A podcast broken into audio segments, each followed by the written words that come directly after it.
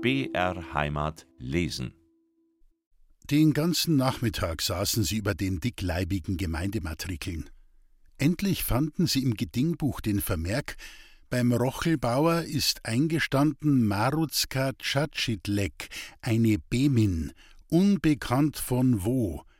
Heimetschein hat's nicht, geht mit'n Kind und auf dem Rand des Buches war von anderer Hand und mit anderer Tinte dazu geschrieben, das Luder hat die Heilige Kirch verschandt, hat frisch geweicht werden müssen, hat viel Schreibnis und Verdruss gemacht.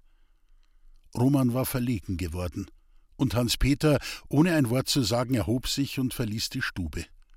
Zwei Jahre später, im Herbst, wurde Roman ausgelost und behalten – den Hans-Peter nahmen sie nicht, weil er Plattfüße hatte und weil man bei den Soldaten Mannsleute brauchte, nicht Elefanten. Der junge Waldhofer, als er singend mit den anderen Streuselbuben zum Dorf hinauswanderte, wusste nicht, wie viel mit ihm für den Hans-Peter davonging. In diesem Winter gab's mit dem böhmischen Peterl eine merkwürdige Wandlung. Habt ihr schon einmal gesehen, wie in einem See ein Tropfen Öl aufs Wasser fällt?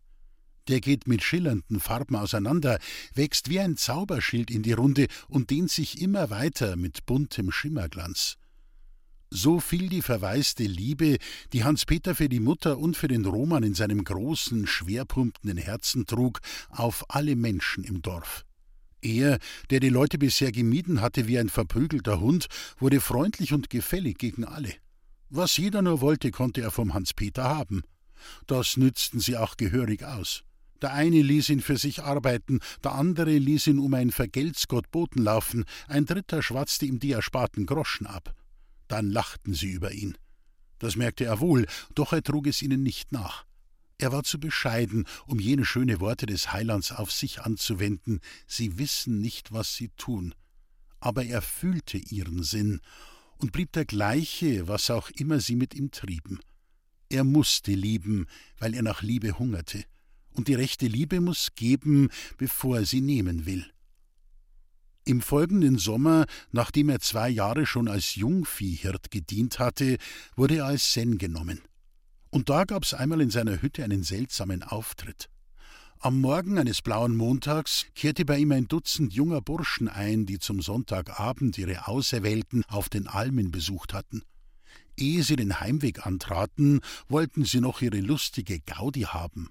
Und so hatten sie sich in Hans-Peters Hütte zusammenbestellt, um nach Verabredung dem guten Floh Hannes Katzenspeck die geduldige Seelenfeder so lange aufzuziehen, bis es einen Knacks gäbe.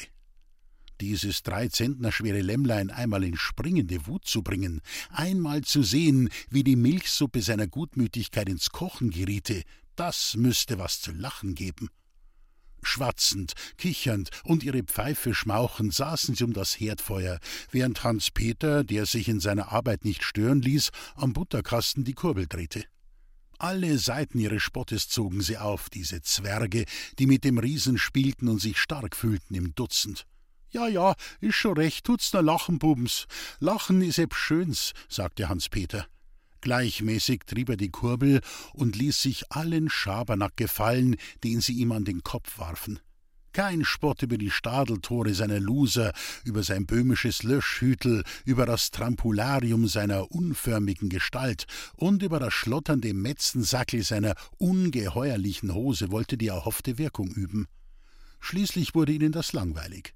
Zwecklos auf einen Esel loszuschlagen, der sich nicht wehrt und nur immer geduldig trägt. Schon fingen sie an, sich untereinander mit Stichelreden zu traktieren. Einer machte noch den Versuch, dem Hans-Peter eine heimliche Liebe anzudichten. Drüben auf der Nachbaralm vor dem Kammerfenster der Nannei hätte man am Morgen menschliche Trittspuren gefunden, groß wie die Fährte eines doppelten Ochsen. Aber da kam der Spötter übel an, nicht beim Hans-Peter, sondern bei einem der Burschen, dessen Schatz die Nannei war. Die beiden, die als gute Kameraden gekommen waren, fuhren sich mit grobem Schimpf in die Haare. Mit saftigen Worten schrien die anderen dazwischen. Im Nu war das Dutzend Freunde in zwei hadernde Parteien gespalten. Und just als Hans-Peter die fertige Butter aus dem Kasten heben wollte, ging mit trommelnden Fäusten ein kreischender Spektakel los, und ein raufender, sich balgender Knäuel erfüllte die Sennhütte. Erschrocken hatte Hans-Peter den Butterballen wieder in den Kasten zurückgeworfen.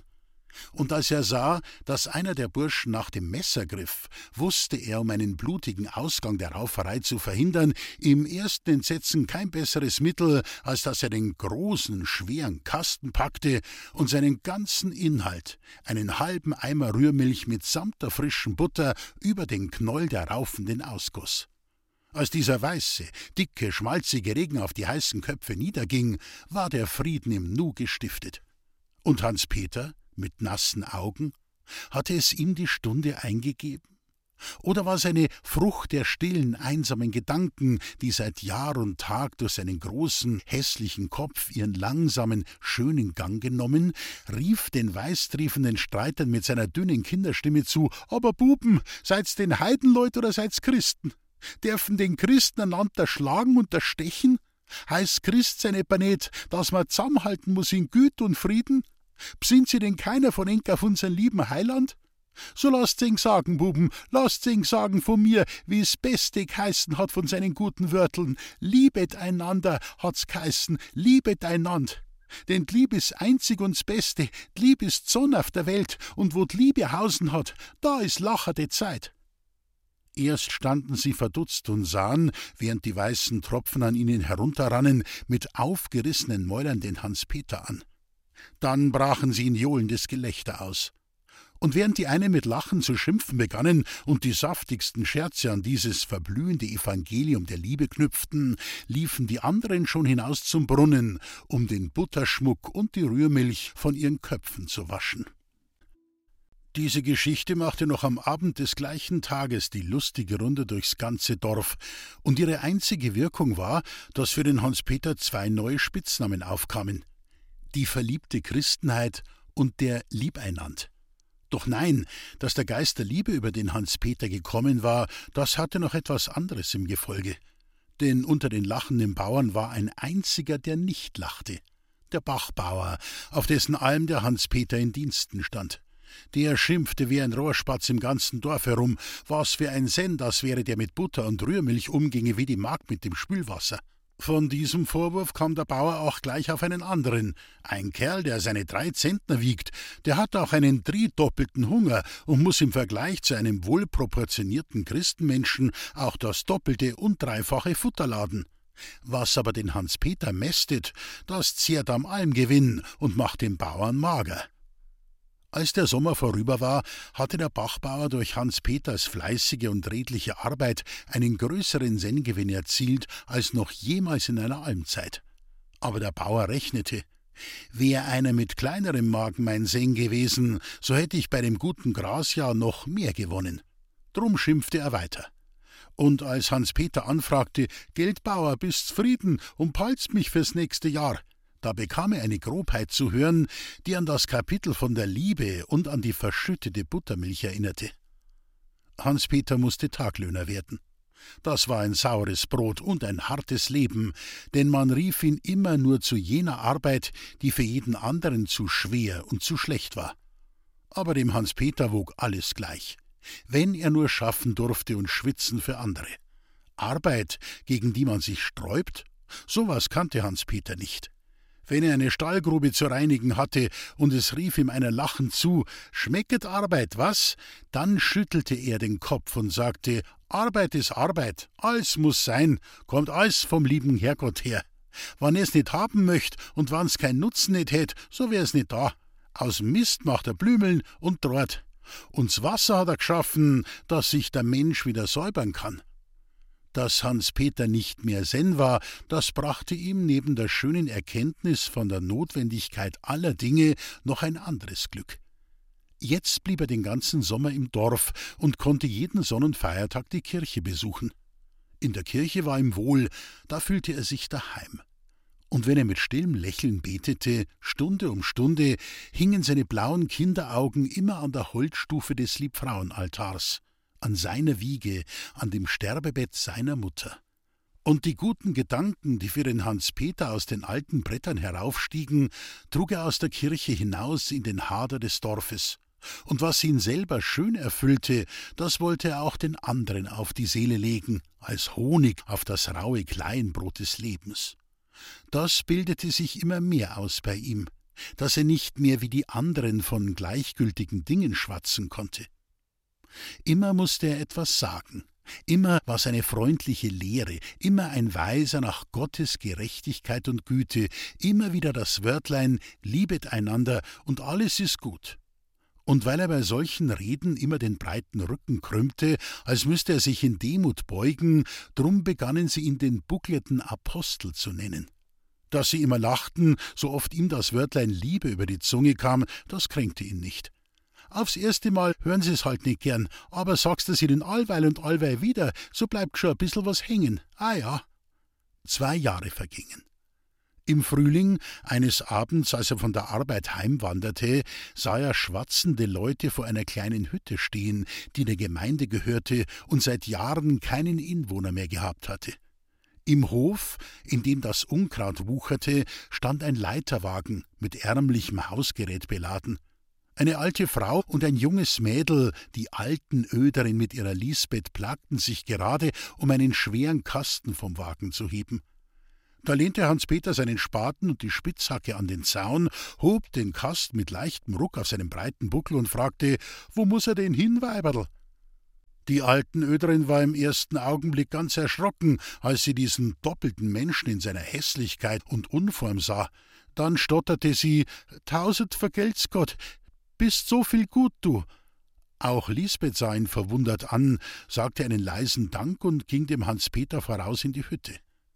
Nicht nur den Kasten, auch alles andere Gerät noch trug er ihnen vom Wagen ins Haus.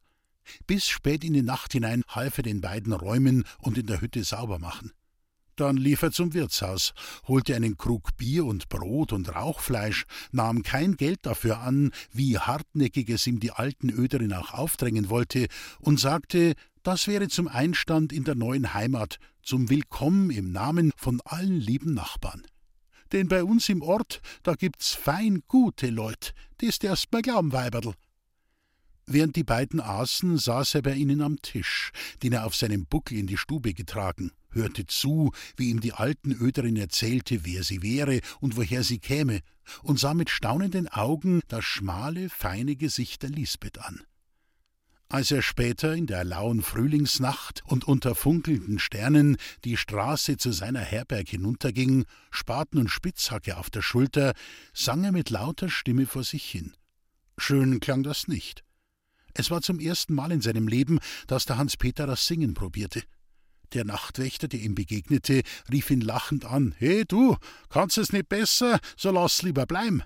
Und Hans-Peter erwiderte: Wann's so leicht wär, weißt, so wär's kei Kunst nicht. Alles muss gelernt sein. Am andern Morgen sagte er dem Bauern, der ihn auf Tagelung bestellt hatte, die Arbeit ab, ging zur alten Öderin und fragte: Hast mir kein Geschäftl nicht? Heut hab ich grad zufällig nix zum Schaffen, und's Feiern ist so viel langweilig. Ein paar Wochen später war er bei der alten Öderin und ihrem Mädel schon wieder Sohn und Bruder im Haus. Wenn er für sie schaffen oder bei ihnen sitzen durfte, während sie diese gottslieben Häuschen, Kirchlein und Kapellen unter ihren geschickten Händen hervorzauberten, dann war ihm zumut wie dem Kind im Märchen, so wohl wie nirgends in der Welt, so wohl wie es dem Hans Peter im Leben noch nie gewesen.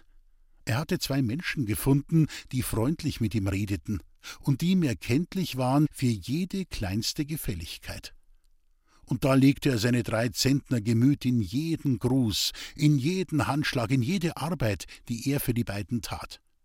Und als ihm die alten Öderin Verlaubnis gab, dass er Mutterl zu ihr sagen durfte, nahm er dieses Wörtel immer auf seine schwere Zunge wie eine Süßigkeit, die man erst ein Weilchen kostet, bevor man sie genießt. Aber nicht nur für sein verwaistes Herz, auch für seinen Glauben hatte Hans Peter einen guten Fund getan.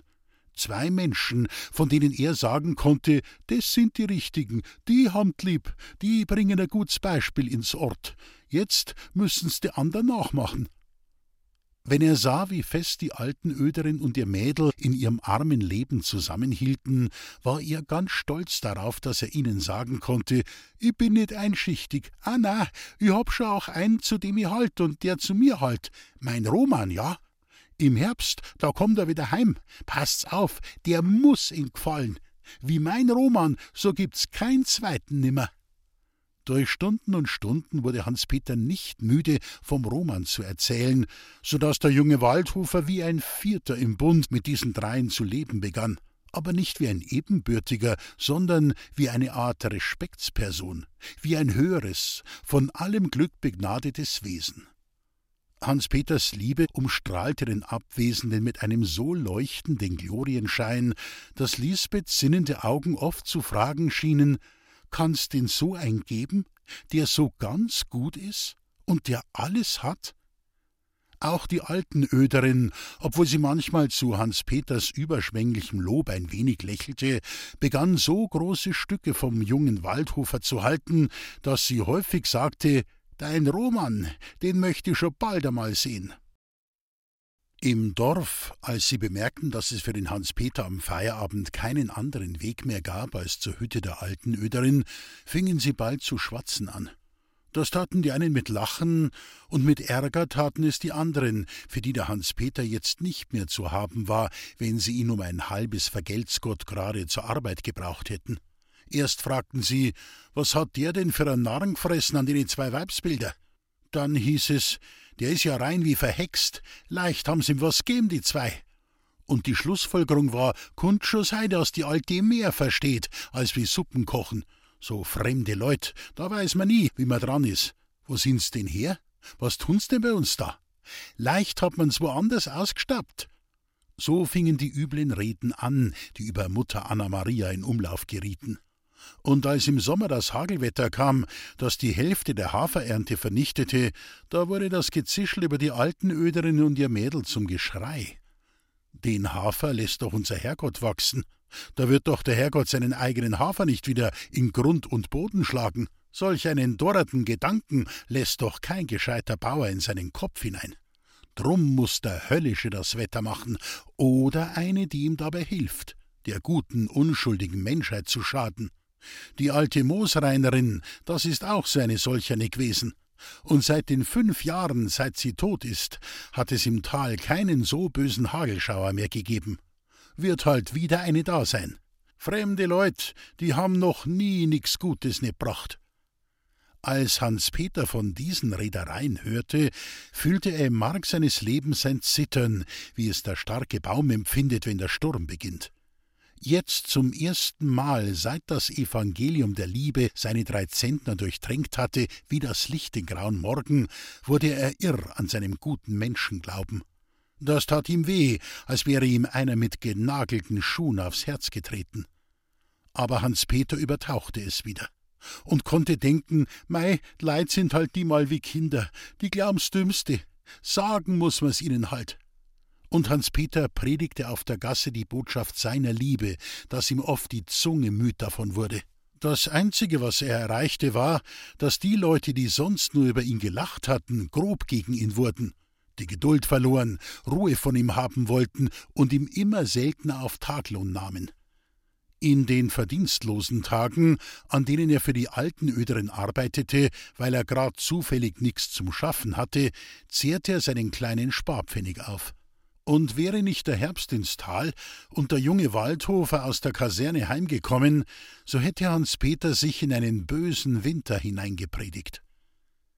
Bei der ersten Begegnung, drei Tage nach der Heimkehr war's, und Roman freute sich ehrlich, den guten Kerl und sein dickes Köpfel wiederzusehen, bei dieser ersten Begegnung musste der junge Waldhofer lachen, wie er lange nicht gelacht hatte. Hans Peter, im jähen Überfall seiner schweren Gefühle, stand vor ihm wie ein arbeitendes Ross, das den überladenen Wagen nicht vorwärts bringt und quetschte ihm die Hände, dass Roman vor Schmerz geschrien hätte, wenn er nicht so lachen hätte müssen. Hans Peter sah ihn immer an mit tröpfelnden Augen und brachte kein Wort heraus. Den Roman, den hatte er. An den durfte er glauben. Das war das Einige. Einer, in dem die Liebe ist.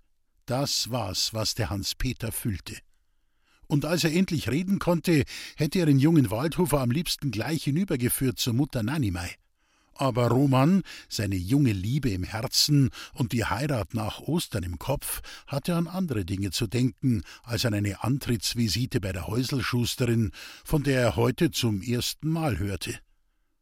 Doch Hans-Peter ließ nicht aus. Wenigstens sagen musste er dem Roman alles. Wie einst als Buben in ihrer Schulzeit saßen sie wieder im Schatten einer Hecke. Am Abend sagte Roman zu seinem Vater: Geh, tu mir den Gefallen und nimm den Hans-Peter als Holzknecht auf. Kannst ihn ja brauchen im Schlagtroben. Und ein guter Schaffer ist er doch gewiss. Mich erbarmt er. Der alte Waldhofer schnitt ein Gesicht, als hätte er in einen sauren Apfel zu beißen dem buglierten Apostel ins Haus eine. Das mit Leut auslachen. Gevatter. Na ja, meinetwegen. So war Hans-Peter Holzknecht im Waldhof geworden. Eine Freude für ihn und ein Kummer zugleich. Denn schon am anderen Tag, der alte Waldhofer als Bürgermeister war ein feiner Politiker und wollte den Hans-Peter für eine Zeit lang den Leuten aus den Augen räumen, Schon am anderen Tag ging's auf die Berge zum Holzschlag und in die Holzerhütte. Da kam der Hans-Peter wochenlang nicht ins Dorf herunter. Auch im strengen Winter nicht. Nur an hohen Feiertagen. Und um der alten Öderin und der Lisbeth willen verging kein solcher Feiertag, ohne dass Hans-Peter den Leuten ein Wort ins Gewissen zu reden hatte, ohne dass er auf seinem Herzen die genagelten Schuhe spürte. Nun hatten sie in der heiligen Lichtmessnacht, eine Nacht, die für so was gut ist, der Nanimei den Streich mit dem Schornstein gespielt. Und am letzten Sonntag hatte Hans-Peter die narrten Buben im Wirtshaus aufgesucht, um ihnen den Unverstand ein bissel auszureden und um ihnen ein Wörtel in aller Güte zu sagen. Und da hatten sie ihn johlend im Dutzend durchgewalkt, ohne dass er sich wehrte denn einer, der schlagt, kann lieb nicht ham, und einer, der lieb hat, darf nicht schlang. Der bucklige Apostel begann ein Märtyrer seiner Liebe zu werden. Und da kam jetzt die schiere Geschichte vom Teufel, mit dem es die Nanimei und die Elisabeth haben sollten. Und er war doch selbst der Teufel gewesen, der die christlichen Klafter des Roman klein gemacht. So treiben sie's, Leut, so reden's, so drehen's das Gute in Schlechte um. Und jetzt war auch noch der Roman einer von denen geworden, welche die rechte Lieb nicht haben. Oft, wenn der Hans-Peter droben im Bergwald einen Baum gefällt, hatte er sich aus Erbarmen um den schönen Stamm gefragt: Er muss doch sein Leben haben, sonst hätt er nicht wachsen, und muss den guten Regen merken und warme Sonn, und den Wedam grad so. Was muss er denn spüren, der Baum, wenn ihm d'Axt so einfahrt?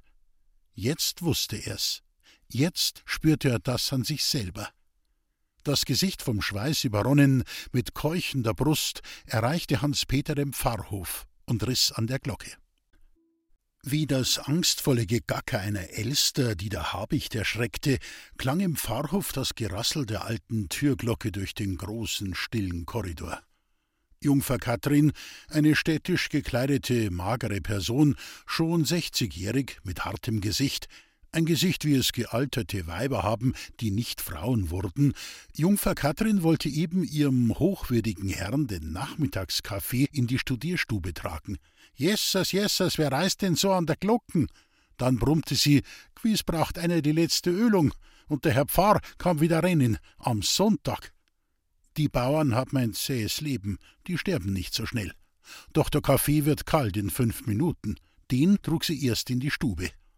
Das war ein großer Raum zu ebener Erde, altväterisch eingerichtet, mit hohen Büchergestellen an den Wänden, vom Tabaksgeruch erfüllt, zum Schwitzen überheizt und etwas dunkel, denn die kleinen auf die Straße gehenden Bogenfenster waren mit groben Leinengardinen dicht verhangen.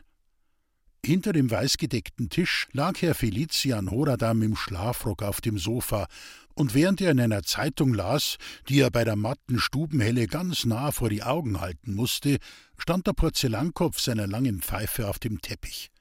Eine blaugraue Rauchwolke umhüllte das Zeitungsblatt und den Kopf, der dahinter verborgen lag. Beim Eintritt der Köchin ließ Herr Felician die Zeitung sinken und blies in die Wolke, damit sie sich ein wenig zerstreuen möchte. Wer hat denn geläutet, Katrin? Zuerst trinken Sie einen Kaffee, Hochwürden, sagte die Köchin. Ihre Vermutung, weshalb man draußen geläutet hatte, verschwieg sie, weil sie aus Erfahrung wusste, Herr Felician Horadam würde, wenn ein Kranker nach ihm rief, den besten Kaffee stehen lassen und hurtig nach den Stiefeln greifen.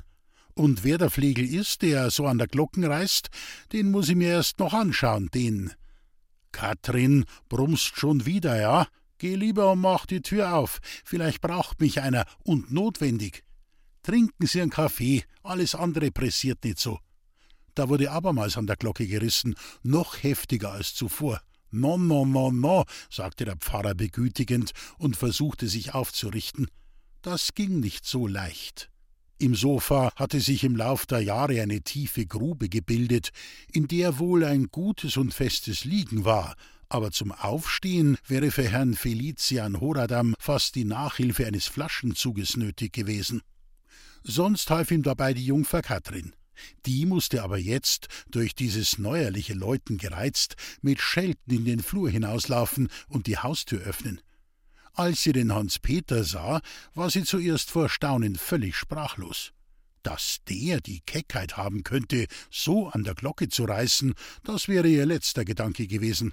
Du hast es nötig, dass du ein Spektakel machst, du Störenfried in der Gemeinde. Hans Peter war so atemlos, dass er kein Wort herausbrachte. Und weil die Jungfer Katrin noch immer auf der Schwelle stand, wollte er sie mit der Hand beiseite schieben. Aber da murrte die Köchin: Geld du, sei manierlich. Zuerst muss ich dem Herrn Pfarrer sagen, wer da ist. Sie ging in die Stube. Herrn Felician Horadam war es inzwischen gelungen, auf die Beine zu kommen. Katrin mahnte ein wenig ärgerlich, denn er hatte gehört, was die Köchin draußen gesprochen. Ich hab dir schon hundertmal gesagt, du sollst mit den Leuten nicht so unfreundlich sein. Deswegen bin ich doch da, dass die Leute um einen Trost zu mir herlaufen können in ihrer Not. Freilich, mit der Freud kommt keiner. Mit der Freud wird jeder selber fertig, da braucht er keinen Helfer dazu. Herr Felician legte das Sofakissen in die Grube und setzte sich drauf. Wer ist denn draußen? Der böhmische Hans Narder.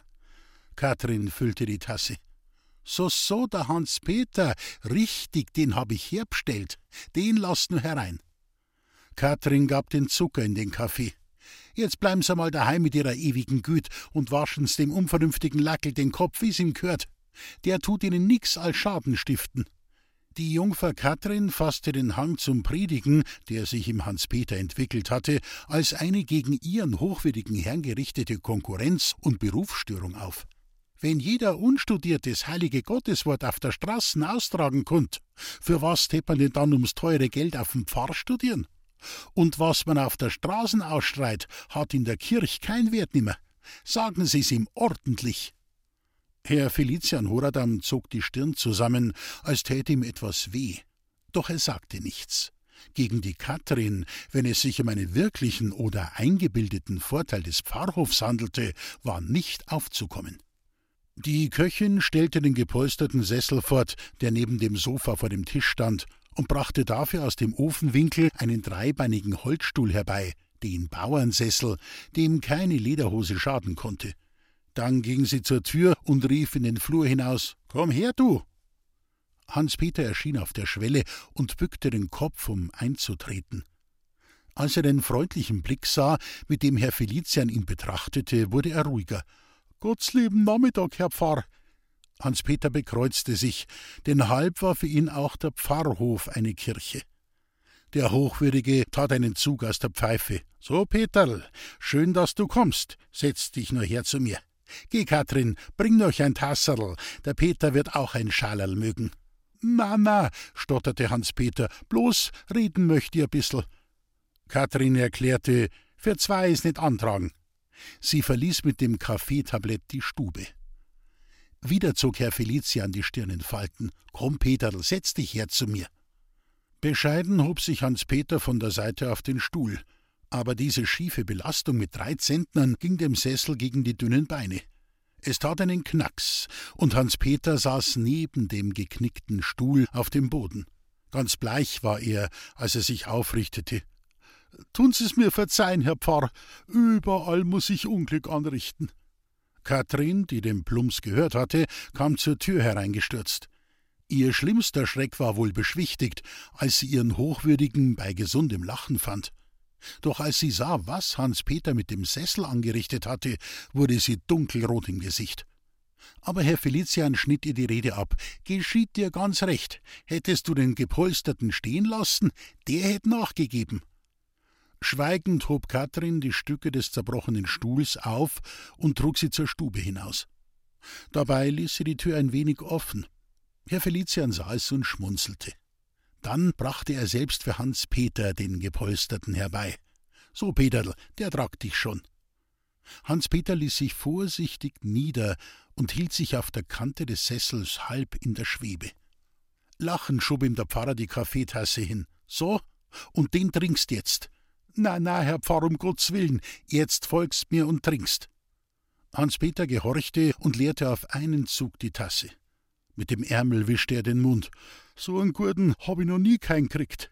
Ja, die Katrin, die versteht's. Herr Felician blinzelte zur Tür hinüber. Im Kochen, da könnte ich mir keine bessere wünschen. Das Kochen betonte er, dass man noch einen Nachsatz mit einem Aber erwartet hätte. Doch den verschwieg er. Erst blies er noch ein Wölklein vor sich hin und dann sagte er: So, Peterl, jetzt reden wir miteinander.